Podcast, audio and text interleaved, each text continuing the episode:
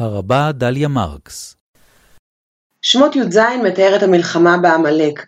העמלק, השבט או איחוד השבטים של נוודי המדבר, שאנחנו לא יודעים עליהם הרבה מחוץ למקרא, ולאורך הדורות הוא קיבל, העמלק קיבל אופי מיתולוגי, זהו האויב הנצחי והמציק, הוא מתואר כאיזה מין מחלה שנדבקת לישראל, ובמיוחד כשהם במצב של חולשה, ועל כן התורה מצווה להכרית את העמלק. והנה בפרקנו מתארים את המלחמה. ויבוא עמלק ויילחם עם ישראל ברפידים. משה שולח את יהושע לבחור לוחמים ולהילחם בתוקפים, ומוסיף, מחר אנוכי ניצב על ראש הגבעה, ומטה האלוהים בידי. לכן, למחרת משה ואהרון אחיו וחור עולים על, על ראש הגבעה. מי הוא חור? לא ידוע, יוסף בן מתתיהו טען שמרים הייתה נשואה לו. שלושתם עולים להר וכך נאמר, והיה כאשר ירים משה ידו וגבר ישראל. וכאשר יניח ידו וגבר עמלק. ידיים למעלה, גוברים ומנצחים. הידיים, ידי משה מתעייפות מעט, עמלק גוברים.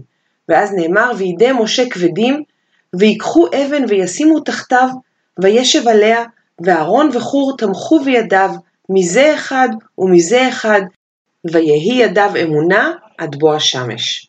התמונה הזאת היא תמונה חזקה מאוד, אנחנו רואים את ידי משה המכריעות את הקרב, האומנים גם אהבו מאוד את, ה, את הדימוי הזה, אבל יש בתמונה הזאת גם משהו מפחיד, מאיים. אפשר היה להבין את הניצחון על העמלק בזכות הידיים המורמות כמשהו מגי, כעניין אוטומטי גריידא. חז"ל היו מוטרדים בעניין הזה, ואנחנו מוצאים בסוף פרק ג' במסכת ראש השנה במשנה, הן את התמיהה והן את ההסבר לתמונה הזאת. מתחילים בציטוט, והיה כאשר ירים משה ידו וגבר ישראל, וכאשר יניח ידו וגבר עמלק. ואז שואלת המשנה, וכי ידיו של משה עושות מלחמה? או ידיו שבורות מלחמה? הידיים? תנוחת הידיים היא זאת שמכריעה את הקרב? אלא, מוסיפה המשנה, כל זמן שהיו ישראל מסתכלים כלפי למעלן ומכוונים את ליבם לאביהן שבשמיים היו מתגברים, ואם לאו היו נופלים. זאת אומרת, תנוחת הידיים היא רק סמל לכוונת הלב. לא עניין טכני יש כאן, אלא באמת הכוונה האמיתית העמוקה היא זאת שהכריעה את הקרב. במבט ראשון, המשנה הזאת עם האופי האגדי שלה, זאת שחותמת את הפרק, נראית בלתי קשורה לשאר ענייניו, אבל נראה שגם המשנה שלפניה מדברת על עניינים שקשורים בכוונת הלב, רק ששם בכיוון קצת אחר, וכך נאמר במשנה ז', וכן מי שהיה עובר אחר בית הכנסת, או שהיה סמוך ביתו לבית הכנסת, שמע קול שופר או קול מגילה. אם כיוון ליבו יצא, ואם לאו לא יצא.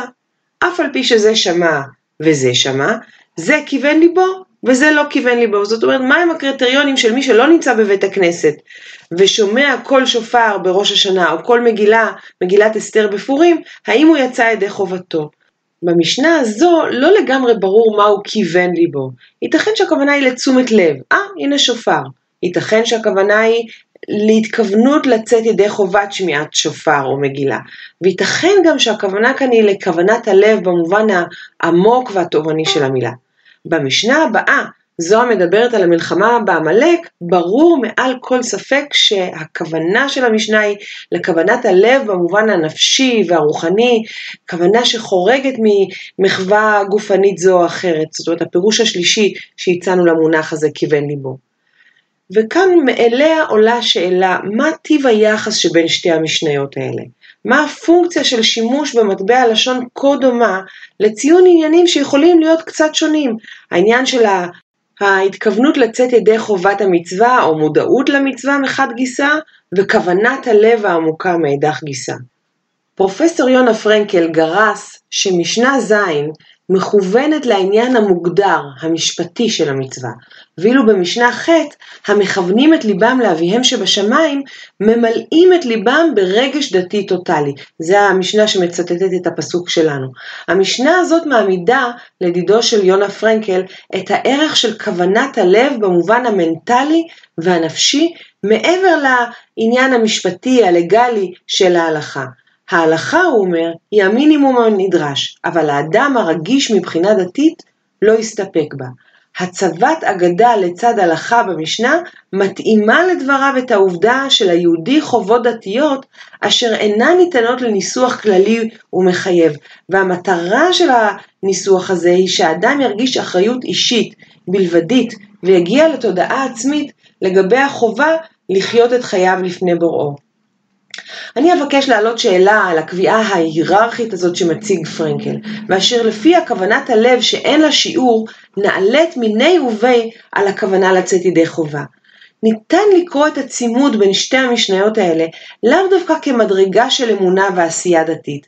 היינו שכוונת הלב עדיפה על הצדדים הפיזיים יותר של הכוונה, אלא כביטוי של שני מסלולים חלופיים, או משלימים, של כוונה, המתאימים לאנשים שונים, או לאותם אנשים כשיש להם הלכי רוח, הלכי נפש דתיים שונים ברגעים שונים. המסלול האחד מדגיש את הדבקות בעצם קיום המצווה על צדדי הביצועים, והשני את הדבקות בבורא, ואין בהכרח, לדעתי, יחס של עדיפות לזה על פני זה. יש דרכים שונות ומגוונות בעבודת האל, והמשנה כורכת אותם יחדיו, ומכירה למעשה בערך של כל אחת ואחת מהן בנפרד, ושל כולן ביחד.